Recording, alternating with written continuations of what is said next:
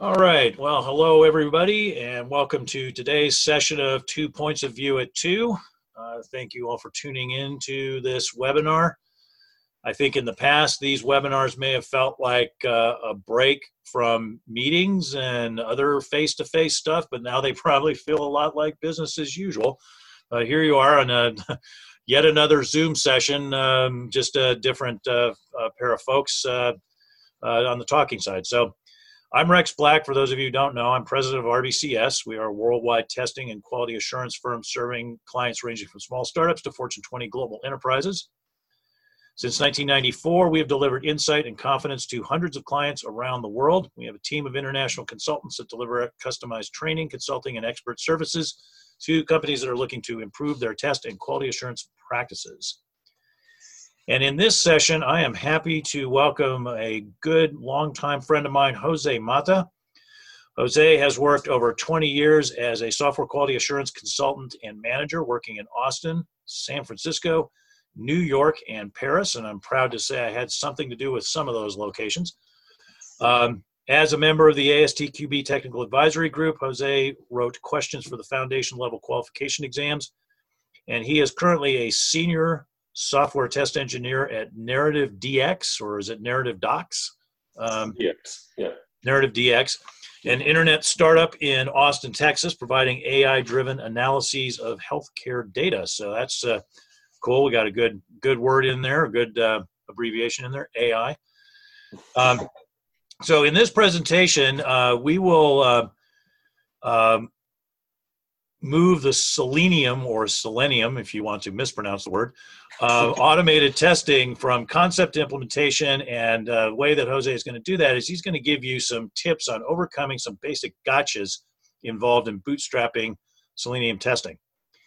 So um, if you have any questions uh, during the course of the webinar, please submit them at any time. And we, well, Jose, through, through the intermediary of me, will answer them right at the end. So um, we'll jump right into it here. Um, here you've got the um, intro information. Of course, this will be available. Uh, the slides will be available as part of a, a recorded webinar and um, also in, uh, posted on our um, uh, website. And uh, we'll go to the topics that uh, Jose wants to uh, address, these, these gotchas, and I will hand it over to you, Jose. All right, thanks, Rex. It's good to be here. Thank and, you. Um, so uh, when Rex asked me to uh, talk about something with uh, this automated testing, the, one of the first things I thought of is that when I got started, uh, I would read anything that I could, and I'm going to pronounce it selenium because that's what everybody in uh, in the software world calls it. And yes, I do know that's that's technically incorrect. Um, yeah, named for the moon. Uh, anyways, in, in Greek. Uh, wow. When I first got started, uh, you would just read um, anywhere uh, that oh, it's easy. You just you know you you look for uh, IDs to locate uh, web elements, and no problem. Then you go and you you grab that and you work on it, and you move on the reality when, once I started actually testing, reality hit me in the face. I said, "Oh, uh, a lot of a lot of the code doesn't actually have the elements uh, in there. It's not coded in, and there are a lot of cases where it's not practical uh, to use uh, IDs to identify web uh, elements. Uh, anytime that the, that um, that some of the code is repeated, right? If you have, say, a template for a modal, and you're changing out part of the modal, uh, but let's say that the uh, OK or cancel buttons are part of the template, then you, you, you would not necessarily be getting the right element. Uh, so you have, to, you have to figure out a way to get around that. Um, I've also run across cases where uh, they will, uh, the, the code will uh, auto-generate the ID. It'll, it'll add in identifying um, data to the, to the ID name. So that makes it hard to do because it's it's going to be changing. Uh, one of the solutions is if, if you have access to the code, and in this job, I do have access where I can actually go in and add IDs, uh, but um, previous jobs, I haven't been able to do that. Uh, so uh, kind of just want to talk about uh, ways to get around uh, all this.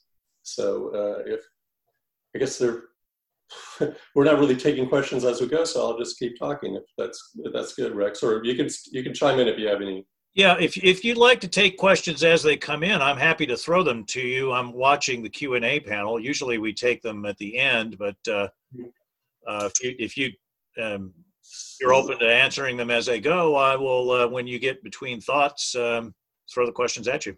Okay. Well, um, why don't we do it this way? Um, why don't we do it per uh, bullet point? Sure.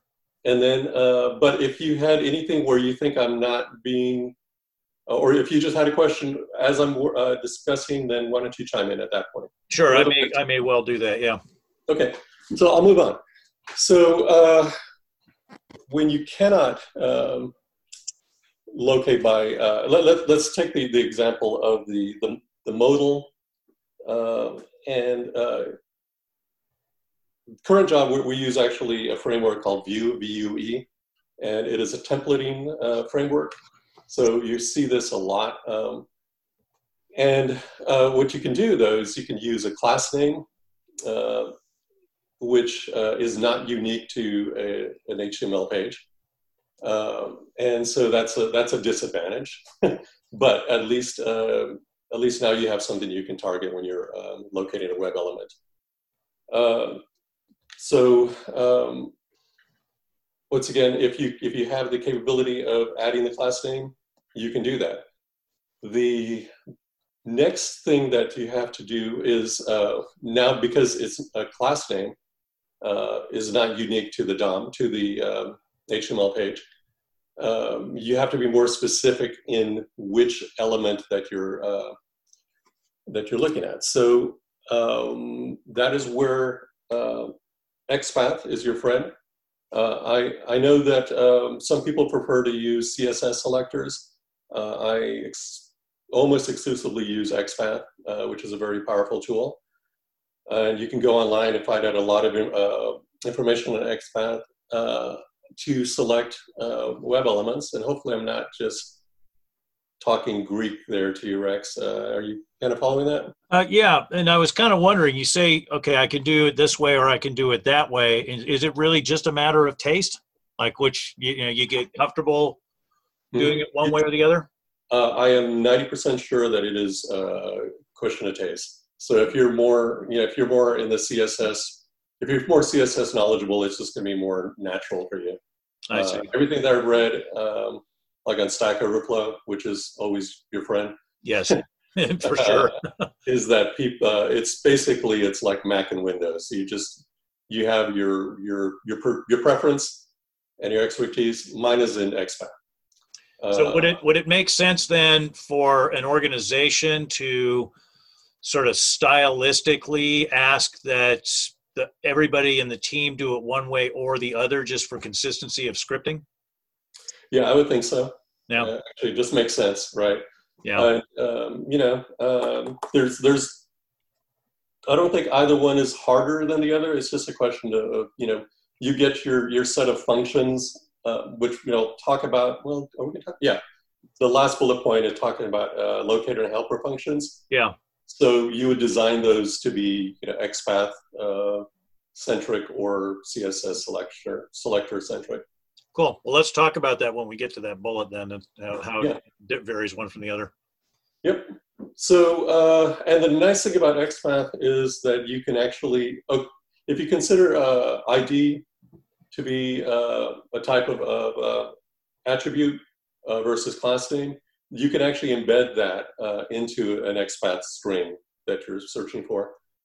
So people who are watching, listening to this will probably just have to take notes and then go do searches online to know, uh, know, what I'm talking about. It's a little too deep to get into right here.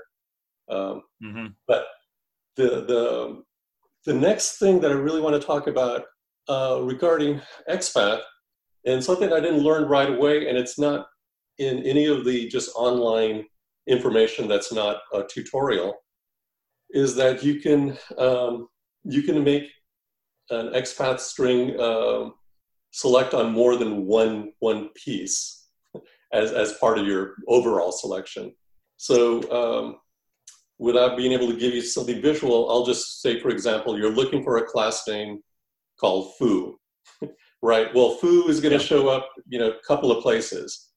Now, you can actually set up the string so that you actually look for a specific descendant of foo, for instance, um, that uh, will identify a specific web element as opposed to just every uh, instance of foo. Um, so, for instance, if you're if you're in, the, in in Chrome, and I guess most people right now are developing in Chrome, and if you're looking at um, if you're searching through the HTML, if you're doing a find in there, for instance, you can find on class name that you care about, and you might say, oh, it, it actually shows up four different times. Well, that means that when you're running the test, it can be getting any one of those four, kind of just depending on, on the way that it executes. Uh, so you have to be more specific. At XPath is your friend for doing that.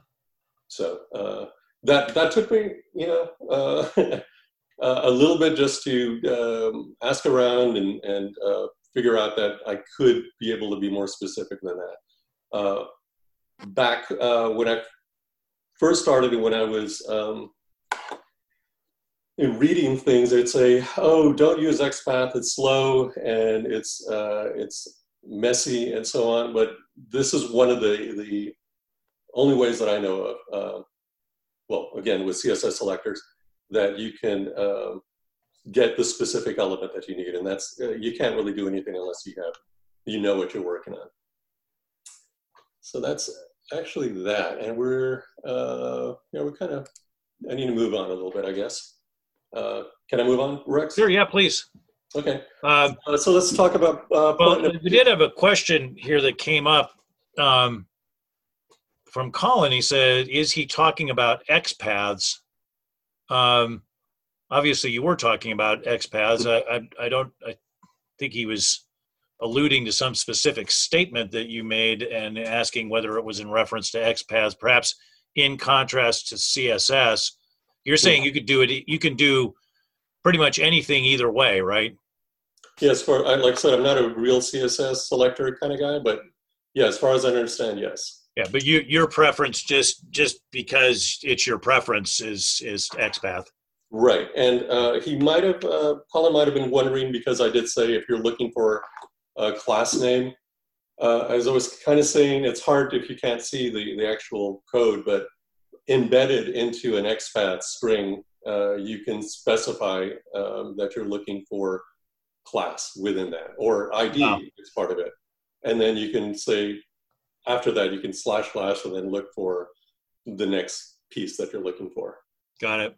So, uh, yeah, so that's, that was what he was asking. He said, thanks, thanks, Jose. You're welcome. Yeah.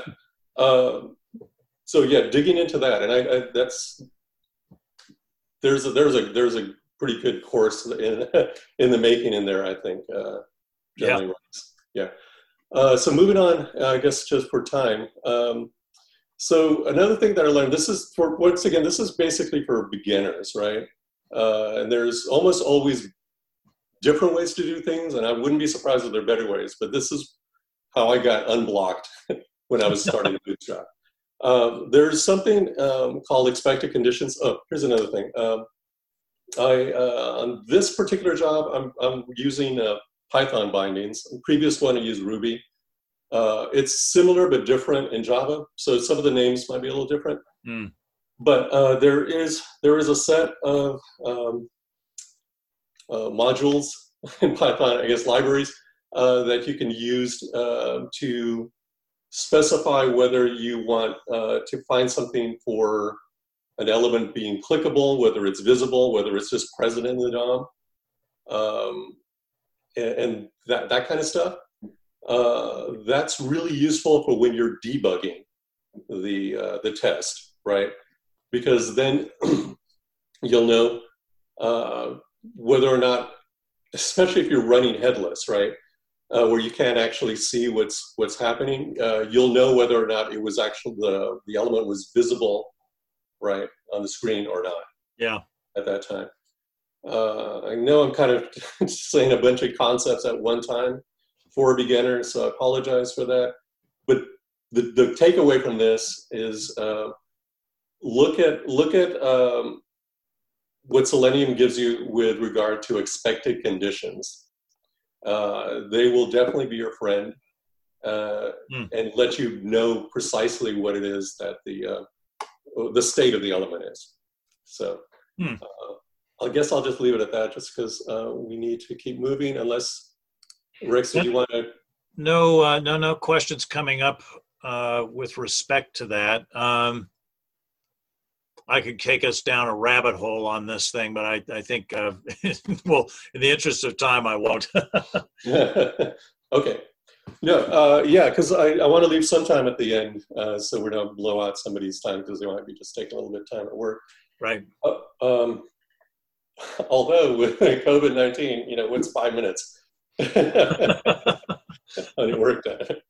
Make it up at the end. Uh, okay, the next point is uh, another gotcha um, is dealing with alerts. So when I first, uh, I think we all know what alerts are, right? It's it's a message that pops up on the screen, and it uh, usually will be for an error condition, that kind of stuff. Uh, when they show up, uh, let's say let's say that it has a certain amount of text that says um, error, you know, string not found or whatever. And if you were to go to uh, query, go, go do a find on the HTML, uh, you would not be able to find that string, right? and uh, so if you if you wanted to test that the string that the, the string is coming up on the on the alert, you're not going to be able to find it, or you you're not going to be able to dismiss it and uh, nowhere, nowhere really is is there. Um, did I find information um, just generically when you're learning about uh, Selenium testing? Um, of course, you go through uh, Stack Overflow again, and you'll learn how to get around it. But the, the basic idea is that um, um, you they, the alerts are not actually part of the the, the browser page you have to uh, you have um, different functions that you can use to work with them right? You can um, for instance in uh, in the python variant of selenium you you have a function called switch to alert right? And then then you can work on the alert. You can uh, have a function called accept or dismiss for the alert. But once again i just it, it's just it, it was kind of mind blowing to me that it's just I expected to be part of the DOM, and I could work at it because it's visible, but uh, they're different. Uh, once you know that, so so um, how do you know? Like okay, accept or dismiss or what? How do you know that the alert is up there if if if Selenium's not able to observe that it's up there directly? Yeah, so uh, it, you pretty much have to um, well, you're you're you're doing. Um, this is for a positive test, right? So you know that you expect there to be an alert, and uh, then you can actually yeah. you can then switch to the alert through that function called switch to alert. Uh, if you if you uh, you can then uh, get the object right. So an example would be alert equals driver dot switch to alert. Now you have the object, which you've now called alert, and now you can operate on it. So, uh, so you, but you have to basically be expecting it to happen. If it's just, if it's something, something that came out of nowhere, uh, you saying that would really trip up your your script? Yeah, it's the way that I handle it right now, uh, and the plan is to get better at this. But right now, uh, almost all of my, my tests are regression tests, uh, and not even really regression tests. Well, yeah. Uh, but anyways, they're um, they're positive tests. So uh-huh. if it if it if an alert comes out of uh, sequence unexpectedly, then I just throw an exception and then fail that particular test.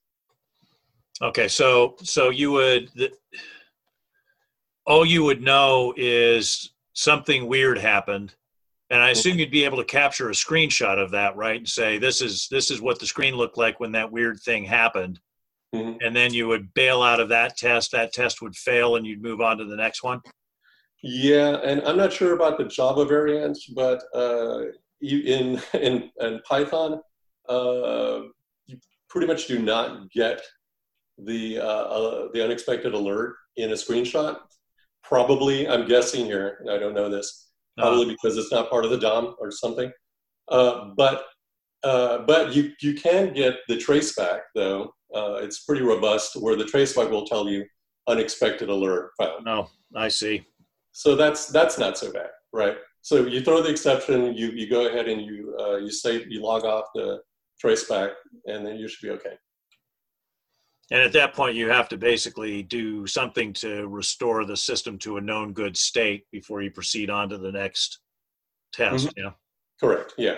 Yeah. Most most of the time at that point, uh, uh, I'll explicitly do a driver quit, so it'll, it'll quit that particular instance of the browser, and so the next test will start up uh, with a fresh one. fresh browser Yeah. yeah So yeah. Okay. Uh, okay, I don't want to spend any more time on alerts, but that's just a, a Sure. just a reminder. Uh, so you know, don't go, don't think that you're being crazy. You're, that you're being crazy by not being able to find uh, that. So, Yeah, it must have been pretty um, uh, mystifying when that first started happening, right? Of like, oh, I can see it. What the heck is going on? yeah, it's there. It's, uh, Yeah. yeah, what's happening? yeah. um, so um, then the other final one is just a generic uh, thought. Um, before we before we go to the last bullet, though, I did have a question backing up to the expected condition uh, Yeah. topic. Michael asks, "Is expected condition deprecated?" Uh, it's definitely not deprecated in, in the Python bindings. I'm not sure about any others. Huh. Yeah, I'd be surprised if it were because it's. Um, I'm not sure what would take its place. Uh, Unexpected condition, the um, anticipated condition, the maybe this will happen thing. Yeah, Yeah. I mean, it does seem like that's kind of like a you, know, you need to be able to do that. yeah. There's there's nothing else in the Python uh, implementation that would tell me whether something is visible or invisible or uh, present or, or or not. So. If, if it is deprecated, I, I haven't seen anything that would replace it yet. Uh, Michael is saying he's using C++. Hmm. Hmm. Yeah, I guess well, that's yeah. I so you've not used that, right? You've used Java and no uh, Ruby and Python. Ruby and Python, yeah. Yeah. Huh, weird. Okay. Well, that's that's uh, worth digging into. It'd be nice to know. Uh, sorry. Okay. Well, let's continue on to the locator and helper functions one. Yeah, this is just a generic thing. Uh, I, it kind of more in your bailiwick in a way, Rex, just because you you're you're uh, always good about kind of talking about best practices, and this is very um, obvious to to a real developer. But I didn't start up as a real developer, uh, as as quite a few uh, QA people are, and uh, it it really makes a lot of sense to make um, locator and helper functions. Uh, so if you if you want to say find by ID or find by class name, or if you want to uh, uh, do a, a, a simple set of steps um, that are generic, um, I uh, I definitely find that it, it, saves a lot of time because you can start adding in like uh, error handling in these functions Yeah. uh, that are a lot more specific that will help in debugging uh, again. Yeah, I Uh, think just from a general test automation point of view, the idea of having a lot of, um, if there's stuff that you need to do multiple times, encapsulating it in a function and having libraries of functions that allow you to do that is is a is a really good idea from uh, on, in, a, in a lot of different ways. Um. I'm always uh, pleased, like, like I've done a, a, a number of assessments, uh, automation assessments over the last couple of years, where you know I was pleased to see that that that the, the folks were doing that. They had been careful to do that. Um, Yeah. you know, So yeah, this is more going to apply to like, uh, say a previous uh, couple of jobs where I was uh, just thrown in and said we we need some uh, automated UI testing, yeah, and you know I didn't really think about this at first uh, until it just started becoming messy, and uh, now just I just think that's that's something that that somebody would have just reminded me that that's a good practice to do. And so that's my only point for bringing it up here. And there's, there's nothing really specific about it. It's just, um, Yeah. it's a good, good practice. yeah, just maintainability issues for sure. Um, I think this is um, a very it's a it's a common automation pitfall. Exactly what you're describing, right? Is so I've I've got an organization and maybe we're just getting we're getting the product off the ground and it's really fairly straightforward at this point. And you know people have heard about automated testing. So like yeah let's start automating. And then you you start building out your automation and you're not always looking down the road right? And and stuff then turns out to be problematic. As you say it gets it gets messy and you start finding wow it's taking me a while to fix things when i need to make changes and so forth. And i've seen this get so dysfunctional that the average amount of time required to maintain an existing automated test was equal to or greater than the amount of time to create a new test. It's kind of like okay guess what? You you have now broken your automation framework from a maintainability point of view. Um, and by the time you get there it's kind of like the the old uh, um, cartoons where where the, the the coyote is you know he's already actually a good five or ten yards past the edge of the cliff before he realizes that he's run off the edge of the cliff. And then has that looks down gets the horrified look on his face legs stop moving and down he goes right? And i've seen that happen a bunch of times with automation. I guess Right. we had a comment comment in here from colin we share your pain rex. So yeah this is a this is a really common death spiral of automation and i've seen it um, uh, a number of times. And it's really it's it's it's kind of sad. I mean in a way i've get called in to do a, an automation assessment and i'm looking at it and i'm seeing these kind of metrics like you know average time to maintain a test exceeds the time to create a new test and, and that sort of thing and it's like oh boy you, you guys are hosed you know um, Yep. it's I heard this great uh, joke from Mike Birbiglia the other day. He was talking about um, getting some sort of medical diagnosis, and the doctor comes in and said, "We found something in your bladder." And his joke was, you know, when the doctor says to you, "We found something in your bladder," it's never a good thing. It's not like he's going to say, "Hey, I found season passes to the Yankees." in your bladder. You know, no. Okay, so when a consultant like me comes in and you know, it's like saying, "Well, I found something really interesting with your metrics," it's not always uh, not always a good thing. You know? uh, That's apt. yeah. Uh, um, so, oh, you know, so Gary, Ga- my colleague Gary had a question for you here. It's a little bit kind of uh, on that topic of metrics. It's, he's asking, do you have metrics on ROI for selenium testing, or uh, the or the proportion of your projects where the ROI was very high? Um, I'm assuming Gary's talking about ROI just in the sense of it's saving you time with respect to how long it would take you to do it manually. Do you have any sort of sense on that? Uh, no, actually, we're we're we're a 17 person company, so we don't gather uh, a lot of metrics at all. To Yeah.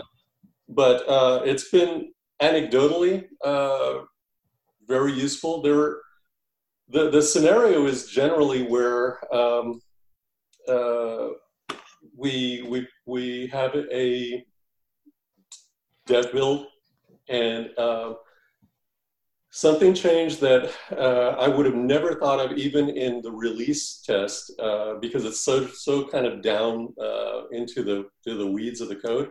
Mm-hmm. Uh, that I would not have uh, thought that I needed to test it for a particular, let's say a bug, let's say a hot fix, right? Yeah. Well, that's that's a bad example because a, a hot fix is a lot more targeted but let's just say a release, and uh, and it catches those kind of bugs where it should not have broken. There's no reason to focus on that, but uh, the testing is there for for hmm. you know every bit of functionality. So how do you how do you measure that you know ROI? It's hard. Well, um, what you're what you're talking about there is defect detection and you know if you have an idea of what your what your cost of a defect detected in production is relative to the cost of the defect detected prior to release you can get a measure of that mm-hmm. usually when i work with clients on on looking at roi for automation is is kind of the big three things that they're trying to do they're trying to reduce the total effort required to achieve a given level of coverage or risk mitigation um, they might also be trying to reduce the cycle time, how long it takes to run through their tests. Mm-hmm. Uh, and sometimes that's even more important to some of my clients because time to market is is huge. Like one of my clients, somehow or another, they had this number that it cost them two thirds of a million dollars every day of delay they had in releasing their medical device. Uh, yeah, two thirds of a million dollars, right? So they were really, really focused on how do we make our validation cycles shorter? Because you know, as you know, I believe you've worked in regulated medical before, right? If you got to have one clean pass through all your tests with them all passing at the end before you can release. They're like, well, it takes us two weeks to do that now, right? So it's like 14 times two thirds of a million dollars, you know, for every every extra cycle that we have to do, you know. Mm-hmm. And then the, then the third metric is often related to defects of what's what's the cost of, of a defect that escapes. But a lot of times with automation, that's not really the right metric to look at because um, you know pesticide paradox says I run the same set of tests over and over again, and eventually I stop finding bugs with them. You know, um, so I always I always discourage clients when they're using you know number of defects found by the regression test as their primary metric of ROI for their automation. I say then that's in the long term that's not going to turn out too well because what you're really trying to do is is accomplish the the opposite, right? Getting to a situation where your code is so stable and your your maintenance process is so predictable that you're not finding any defects and your automation is part of how you get there. So you don't want the ROI of the, the, the way you measure the ROI of the automation to push you in the opposite direction of what you really would want to accomplish. Yeah, it's interesting because uh, you know in in general uh, it makes the most sense to to do positive tests for uh, automated tests. Uh, I'm, I'm, talking about we're specifically talking about Selenium, so it's speaking of yeah. the UI focus. Um, but what I find really interesting is that uh, I can also run some automated tests that are essentially API level tests Mm-hmm. So there's there's a module where you can do HTTP requests, and I I uh, find it more fruitful to put negative tests within that uh, within those tests. Uh, so it's actually deeper testing uh, with the API non UI uh, level automated tests. Uh, but you know that sometime maybe we could talk about that. yeah. virtually over scotch or something because uh, it just seems like it, it pays off better uh, once you take out some of the, the UI aspect uh, of it. Hmm. yeah. So I got a uh, question here, which I think is kind of a good way of um, of winding this up, um, unless there are further questions that come in. But uh, Colin says, "Thanks for having this session. Is there a plan to host a more in-depth session for beginners and intermediate users. Um, and I guess the the answer to that would be well, you know, we do offer a training that covers this topic over three day hands on training. Um, so you know, we would hope that people would check that out and maybe maybe look at that. And uh, you know, I feel like this this is stuff that um, that would be covered in that. Um, as far as doing another another session on on these kinds of topics, um, you know, I guess uh, depends on Jose your availability and um, level of expressed interest. Yeah. Yeah, no, but I would I would definitely uh, recommend that uh, that course. I'm a bit biased, but uh, one of the authors. Yeah, yeah, but uh, yeah, it's interesting though because I, I you know, I was definitely the the junior um, technical person on that one, mm-hmm. and I learned a lot uh, because it's it's yeah, it's good material. Yeah, yeah, and I I would hope that it was the um, kind of like that's what you what what you need to know to parachute in and be um, be able to participate right as an automator. Correct. Yeah, yeah. that's that is uh, yeah. I was only alluding to some of the the uh, material in there. Yeah. Uh, so yeah, in, in, this time frame, yeah, that's why it's it's. You said it's a three day course. Isn't it three or is it two? I can't remember, but um, I never actually taught it, so Jamie would know. Yeah, Jamie would know. I haven't taught it either. It's a, it's the Jamie teaches it. I think it's three days. Um, yeah, wow, yeah. So that's that's how you can actually get into the into the meat of it. Yeah, really. yeah, yeah. I I had some guy come up to me at a conference and say um, he was going to start doing a lot of selenium automation and and he, he went to his boss and his boss was like oh yeah yeah I, i've heard that stuff's really easy uh, you just need to have all of your your people his, his testers right who are all completely non-technical right? They had no they had zero technical background. The guy said you need to have your testers watch a bunch of free youtube videos um, and that that will be adequate to um, get them started. And i said i said to the guy I'm going to go out on a limb here and make a big prediction that that's going to be an utter fail. so yeah. that's that's not going to work. I said if you had people who had extensive programming and test automation experience, and the only thing they were doing was a minor gear shift from one automation tool to Selenium, that would be one thing, right? But you're talking about you know helping people become automators you know that's a that's a that's not a gear shift that's a mind shift you know yeah i mean there, there are actually two two domains that are uh, important if you're if you're doing it from scratch right there's being able to be a good overall tester and then the other is all of all of the actual coding that's involved it's it's i'll be yeah. honest it's lightweight coding but it's still coding right. uh, and if you if you don't have that mindset or that that's those skills uh, you're going to fail. Yeah yeah and it, as you said it is important that you have both uh, we're working with a client right now. We have we're running this test design with bdd training for them. And, and the reason for that is that they they sort of took um, um, the approach of saying we're going to focus on the technical side of the automation. We're going to automate a bunch of tests. And they achieved a lot of automation, but then what they found was, wow, we still have this insane defect escape rate. Um, and it was like, well, yeah, of course you do, because you did it. See, you they approached it the exact opposite way.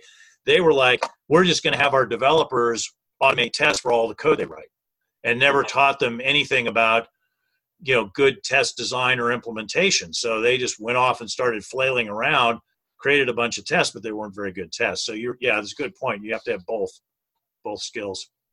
Mm-hmm. and i just got a confirmation here from dina. She says yes the course is three days. So yeah three three day course. Um, I believe we have virtual sessions of that scheduled coming up if people are interested. So they can find on our website well, we, we ran a little long, um, but I want to thank you for uh, sticking with it, Jose, and for your uh, presentation. I'm sure people got a lot of good information out of it. Gary, Gary saying, thanks for the session. Great job, Jose and Rex. Um, thanks, Gary. Um, so um, I will uh, wind this down with a few words about uh, about us. So you see the advertisement here, and uh, I hope you enjoyed our free webinar from RBCS. Series continues. It's uh, been over 10 years and over 50,000 registrations for these webinars. So quite a successful thing, and we're, we're going to keep at it. Uh, we do these free webinars as a service to the software testing community because at RBCS we are a not just for profit company. But if you enjoy our free webinars and feel they demonstrate solid insights into the kinds of testing challenges you face, please do make RBCS your preferred software testing vendor for any and all expert services, consulting, or training. Happy to provide a quote for any such help you might need. You can contact us info at rbcs-us.com. So thanks again, Jose. So Rex, uh, I just sorry, I just have to throw this in. Yeah. Uh, Rex and I go way back, and uh, including that he he's the guy who put me in uh, Paris in 2001. Yes. And, uh, so his crowning moments one time was we are on the banks of the Seine, and there's this Yugoslavian boyfriend of somebody that worked there, uh, who who called Rex the capitalist American, and Rex was never prouder. yes, I don't think he meant it as a compliment, but I certainly took it as one. It was. Uh, I know. I love that. I, was, I, I remember that so well. yeah, yeah. So so do I. That that was that was immediately prior to the evening at the Three Mallets. Um, oh, um, yeah. With the uh, the dancing dancing girls on the on the tables. Yeah, that was it was quite a quite a memorable evening. A classic Paris moment. Yeah. So, right. so uh, yeah, that was man, that was a while back. yeah, good, a good time. But anyway, uh, thanks, Jose, for uh, taking time out of your day to do this, and thanks to everybody for joining us. And uh, look forward to seeing people on uh, future webinars. Yeah. Peace. Peace out. All right. out.